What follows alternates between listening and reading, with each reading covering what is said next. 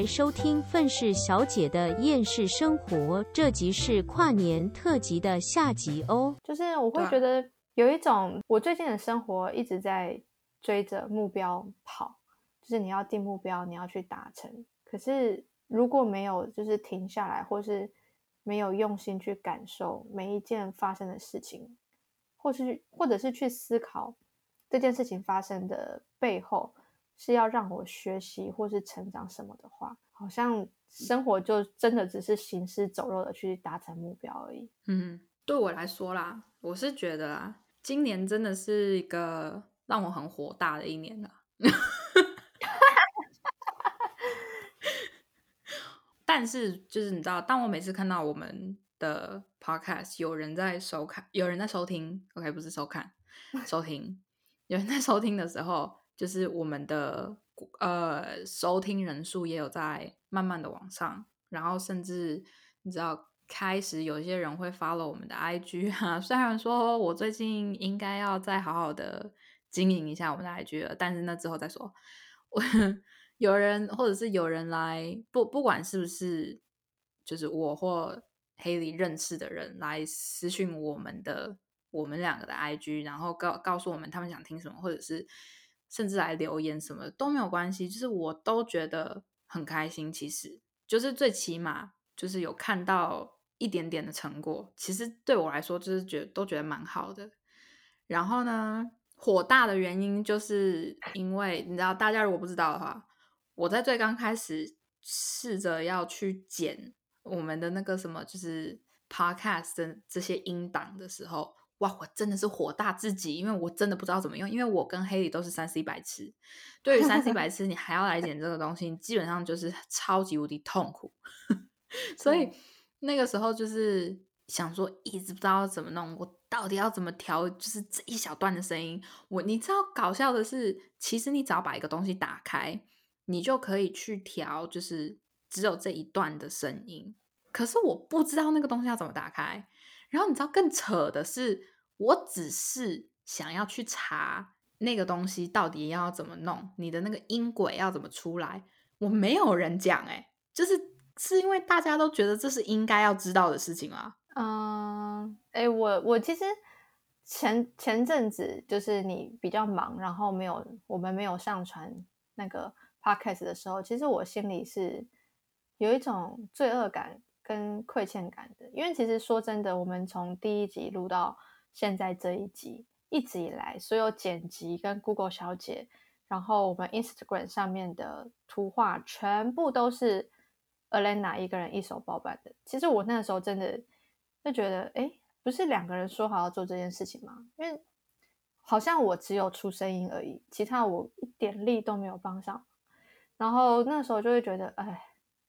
怎么会让这件事情这样子发生，而且持续那么久。可是我觉得你要知道的是，就是尤其是我觉得不管是感觉可能像什么 不管是如果你是做 YouTube 的话，或者是你也是做 Podcast 的话，我觉得你很难达到，如果是一起合作的话，你很难达到一个平衡。我觉得比较主要的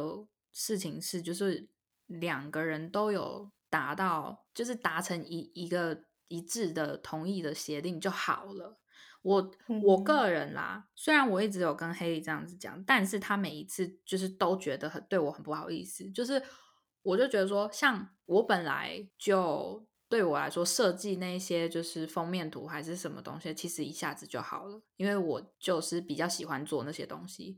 而且再加上Haley的就是时间比我还要不弹性，就是我觉得啦，因为你知道其实就我没事，我就是真的很没事啊，所以剪辑这些东西什么的，其实我都觉得我是真的没有差。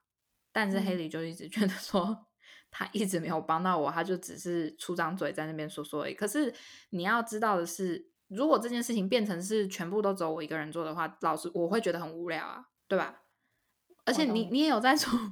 你有在处理啊，你的一些好笑的事情比我还要多所以我的重点就是要去发生一些好笑的事情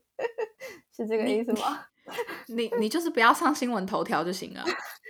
只要我还活着，就还是会有故事发生，是这个意思吗？对，所以我们的目标就是要让你活着 OK， 你不要自己随便去做一些什么奇怪的事情然后最后登在新闻头条上面OK， 好，那我会很认真很努力的保持我自己的人身安危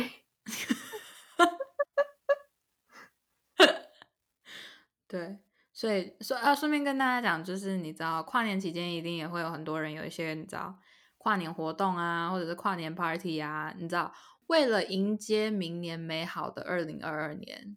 你们先去，请大家还是注意一下，你们先去听一下死亡演唱会，哦，听完之后再好好评估一下跨年的时候怎么跨对对，真的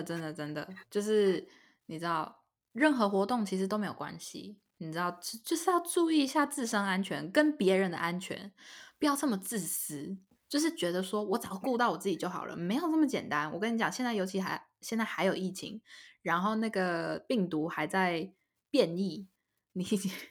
你就算自己不在乎，你也在乎一下别人。OK， 对，没有错呀，真的。对啦，好啦，我虽然说现在出国应该是不太，就是对于台湾的大家来说应该不太可能，但是你知道，为了我们以后可以就是安全放心的出国，拜托请你们就是开 party 还是去任何地方的时候小心一点。嗯，对，好哦，注意一下安全。那既然都聊到新的一年，其实我后来真的渐渐的对于我跟 Elena 录 Podcast 这件事情好像有新的想法，甚至有新的目标耶。嗯哼，其实我记得我跟 Elena 一起讨论录这一集的时候，我是跟她讲说我们来定一个比较远大的目标，然后在这边跟大家说我们什么时候要做成什么事情，然后怎样怎样，但此时此刻要录的时候突然间觉得好像没有那个想法了那个 Haley 那个时候还在那个电话里面信誓旦旦的跟我说，然后我那时候想说你确定吗，就是我个人是不是这样子觉得啦，然后他就说没关系，我们还有一年多。对，不是因为我那时候跟 Elena 聊天，就是聊到他也许后年会回来台湾，也许对，然后那个时候我就说那他我们就假设他是后年9月的时候回来台湾，那他回来台湾的时候呢，我们要办一个 podcast 的见面会，大家一起吃饭，就是我其实很想就是亲眼看到就是这些在听我们 podcast 的人活生生的在我眼前，然后也许你可以跟我们讲一下就是你听到了什么，给我们一点回馈嘛之类的。对，我其实真的很想要有这样子的一个画面存在对啊，就是我请你们吃饭，你们来吃饭，这样可以吗？对啊，你知道那个时候我要直接讲了，那时候我就说那你有没有想过就是场地多少人之类的，我那时候心里是想说20其实就已经很多了 OK 可是那时候黑莉跟我讲50，然后我就说不是你我那时候真的都不知道要怎么吐槽了，我那时候就想说第一个是你也得找到有场地可以容纳50人，第二个是你到时候你真的定了一个50人的场地，然后结果只来了小猫2-3只，很尴尬欸。我说在我的想法是我觉得20足以容纳20人的场地就已经很多了，就是对我们来说就已经很多了，因为毕竟 YouTube 跟 Podcast 不太一样，我觉得如果我们现在是在做 YouTube 的话，那再给我们1年的时间，我觉得到50人是会来现场是一件有一点可能的事情。可是我们做的是 podcast， 就是你知道除了我们自己认识的人很少知道我们长什么样子，而且他们真的会想见到我们吗我就是不知道你知道吗，然后他就说哈50人很多，我原本还想讲100的我跟你讲，我就是一个没有概念的人，我认真没有，我就是心里有什么感动我就讲什么，然后我就觉得 OK 好做就去做，我不会去想那些后果，因为我会觉得想太多反而你动不起来。那可是我觉得我一大缺点跟致命伤就是我不太去看清现实状况，就是可能我看不懂现实状况，我就是一个理想，有理想的人，然后我就想要去实践，但是我可能理想跟现实合不在一起，你知道吗？就是有点分离。对，我会产生这种问题，就会有一种分离。我觉得每次要讲什么事情，我心里都会觉得说 OK 好，可以，没关系，可以做得到，我就会觉得很简单，可以做得到，你只要尽力去做你就做得到。但是实际上呢，不是哦，你尽力的时候可能还是有一些天时地利人和的问题你做不到。但是我每一次我都没有办法汲取教训，因为我就是对这种事情太乐观了，过度乐观。我个人是觉得其实人多少有的时候要保持一个乐观的心情是比较好的，就是不能像我每一次都就是疑问句，你知道吗？可是我当我听到他说他原本想讲100的时候，我还是会觉得你到底为什么会觉得100是可以的？有100，你到底哪来的自信啊？你如果是吗？我好啦，你这样讲一讲，我突然就觉得25好啦，25减半吗？从50减到减一半就直接25，这样可以吗？25可以吗？我觉得其实25是合理啦，因为你知道，如果毕竟我可能也如果真的预计2023年回台湾的话，其实我们也已经做了2年多。好，但我觉得有一个很现实的问题，就是就算我们做2年多，然后我们不做任何宣传，就是不会有任何听众。就当然不想，所以我现在是觉得我们要稍微的提升一下我们 IG 的那个。对，我就是觉得经营 IG 实在是很烦，可是问题是如果我们不去经营的话，就很难达到宣传的效果。确实，而且对，而且其实说真的啦，我其实说真的，我对于说可能因为做事情总是要有一个目标，要有很明确的目的性吧。嗯，但是讲穿了，我仔细思考，我做这些事情，我真正的目的，我只是想要跟你一起做些事情。啊，对，我也是啊。对，然后这就变得很好笑，就是我自己会觉得说，我们在努力做的事情，只是因为我们两个想要一起做一件事情，可是我们却不像一些其他人，可能说我要成为什么 Podcast 之王，我要成为什么收视率第一的人，或者是我要就是有多少就是粉丝人数增长什么的。我们好像没有这样子远大的梦想，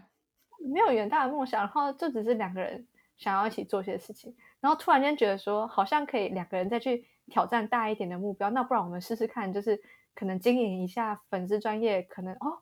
有人耶，那我们再试试看去让人数更多这样子，我就觉得还蛮有趣的。其实我觉得就是比较庆幸的是我们没有把 podcast 这个真的当成工作还是什么的，因为我觉得其实虽然说我也已经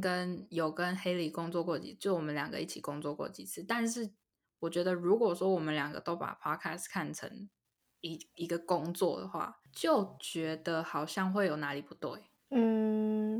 也有可能是因为现在时间空间的限制之下变得有点不对，但是假如说你真的回来台湾，或之后我去美国，我们两个可以一起做什么的时候，可能就不只是 podcast。 是没错啊，因为其实你知道，大家要知道的是，我们一刚开始其实从我们认识没有到很久，可能你那时候开始特效是什么时候嘞？有点久了，大概半年以后了吧。反正就是我们认识了一段时间之后，然后我们两个其实就是有一直在想说想要，当时是想做 YouTube， 那时候好像2017、8可能吧，差不多左右的时候我们就有想要拍 YouTube， 可是因为那个时候一个是我要去美国，然后另外一个是我们那个时候对于这些东西好像没有什么很大的头绪，再加上因为那时候我们几乎天天都见面，所以就觉得说也不急这样。可是自从我来美国了之后，就意识到说哇，我们两个要以这种方式拍影片，这基本上是不可能的，所以之后我就慢慢的那个时候刚好Podcast 开始越来越多人就是提起，所以我就想说那我们要不要来试试看 Podcast。 而且我们还想说我们来走彩妆 Podcast 一定很特别，谁会在 Podcast 上讲彩妆啊？然后后来发现对啊，真的没有人啊，我们也没人听。真的，所以我们之后只好开始什么都讲。对啊，然后就变成杂谈脱口秀，真的是杂谈脱口秀。我想说不是你最起码也给我们分类成什么，例如说故事分享还是什么东西，怎么会是杂谈脱口秀？是觉得我们很好笑吗？ OK 好啦，如果说是觉得我们很好笑然后把我们分类在这个地方，我觉得是感谢啦。对啊，毕竟能当一个谐星也是一种荣幸嘛。其实我觉得这样子也不错啦，就是大家要知道是其实我对于 podcast 最一刚开始的就是为什么我会对想做 podcast 有一点兴趣，其实是因为我一直有在听台湾的 LNG。 嗯哼，就是他们会例如说靠背很多东西啊，或者是分享一些就是最近发生一些鸟事啊或者是之类的，然后我就觉得说就是他们明明就没有在讲什么很正经的东西，对，很正经的东西，可是就会觉得说很想继续听下去。嗯，对，然后我就觉得说就是我刚开始是觉得说哦，那个是因为他们本来就是个个都很红啊什么的，也是其中一个原因啦。再一个原因就是因为有的时候他们分享的一些东西可能真的太就像我们分享的一些东西，就是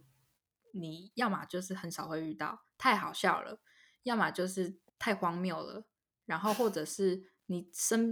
就是你可以想象得到当你遇到这种情况的时候你也会这个样子，就是有那种共鸣感。嗯，对啊，然后我就觉得说那其实我觉得我们这样子做也不错，然后可能只是变成是彩妆的形式，结果没有想到就是最后彩妆也不走啦，直接变成脱口秀啊。也不是彩妆不走啦，只是走不下去嘛。对啊，我觉得还是仔细这样子想的话，还是彩妆的最起码在 podcast 啦，彩妆的范围有点太小，局限了非常多的东西，所以把我们分类成杂谈脱口秀也行啦。其实我看到它上面这个分类，我就是觉得一个是觉得好笑，另外一个是觉得其实也还不错啦。对啦，杂谈脱口秀，可是可以当脱口秀的人我觉得也是很厉害的啊。啊，是啊是啊，真的，嗯，真的。虽然我不知道如果是我们站在台上的话能讲出个什么屁，就是这个我真的不知道，可是就是反正再说吧。不知道，但我后来我觉得如果说以后再录的话，我真的突然间会有一种想要开始 re 稿的那种念头，就是怎么主持会更流畅，或者是我觉得当然就是我们在做 podcast 的这件事情就是还有很多东西是我们要去学的，就是例如说如果我们想要更加的专业在 podcast 这个部分或者是之类的，那当然就是可能你的就是说话方式跟咬字啊，或者是你的谈吐啊，或者是你的词汇量什么的，当然一定要够多，不然的话其实主持人并没有这么好当，你知道吗？主持人真的很难。对啊，像我可能听你讲话就嗯哼嗯哼嗯哼完全没有要连接的意思。啊，嗯哼嗯，对啊，对，就是，我觉得也许我们可以在某些讨论上面可以多一点互动。我觉得就是例如说我们在分享一些就是例如说像就会要分享的那个去急诊室的那种就可以不需要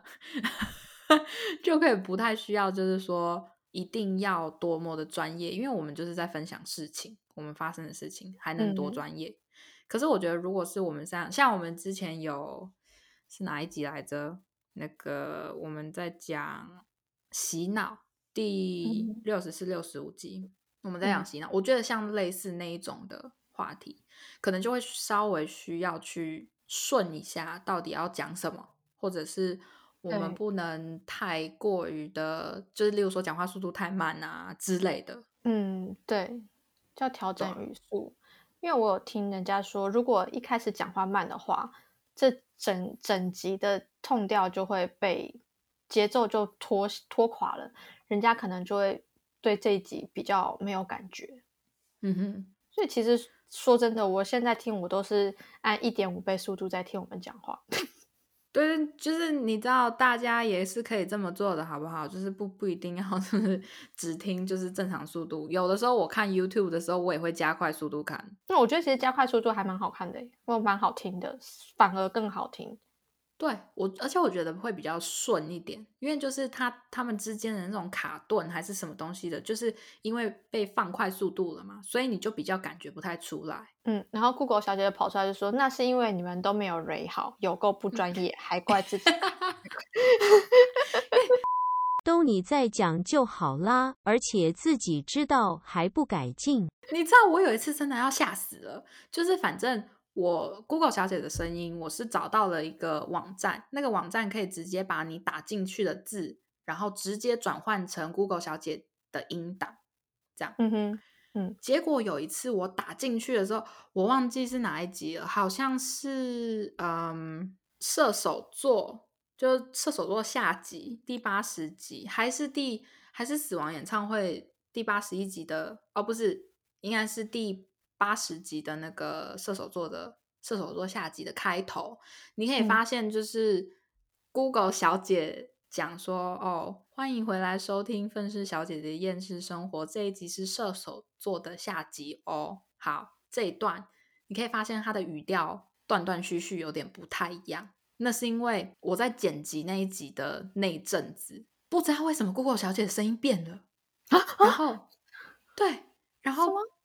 变得我完全傻眼，就是她的那个声音变得很像Google 小姐老了好几岁。真的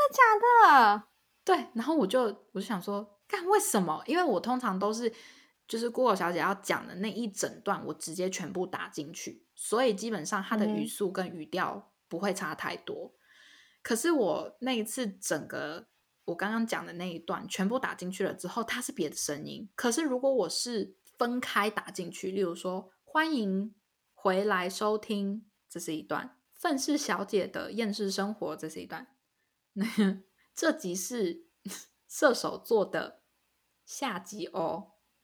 就如果大家去听那一段的话就是应该就会很明显的发现它前面那一段真的是语调都有点不一样，所以那一次我真的是傻眼。可是我最近又再重新回去用那个最近剪辑的时候用那个网页，它又变回来了、我也不知道到底是发生什么事情。那一阵子人家请病假不行吗？但是给大家听一下我不在时的声音吧，看来你们真的没有我不行呢。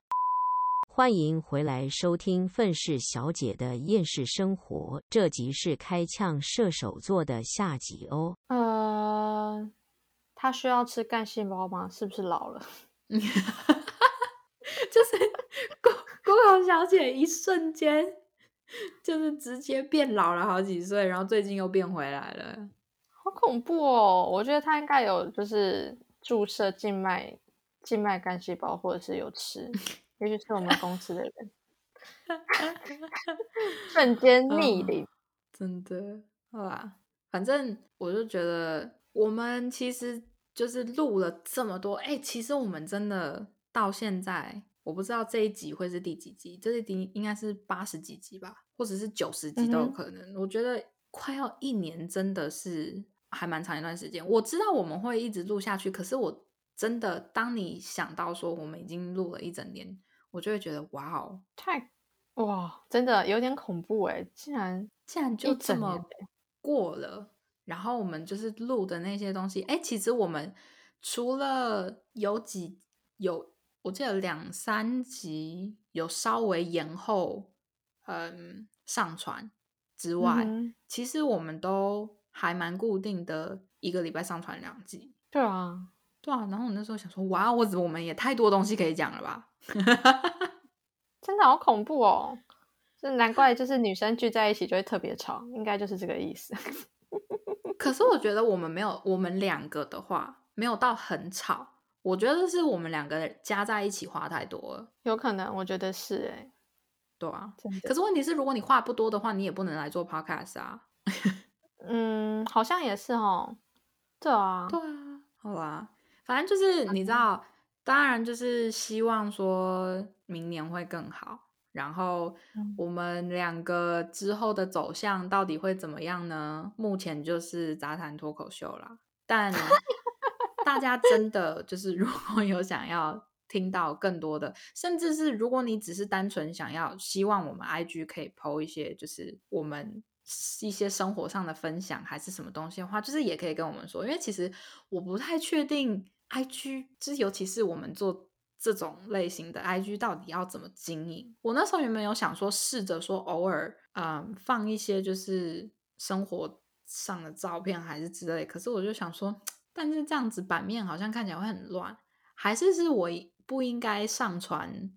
封面照，就是每个集数的封面照，我也不知道。嗯，可是我觉得每个，其实我很期待你上传每个集数的封面照，因为你都会写一些话在下面，然后我就会很期待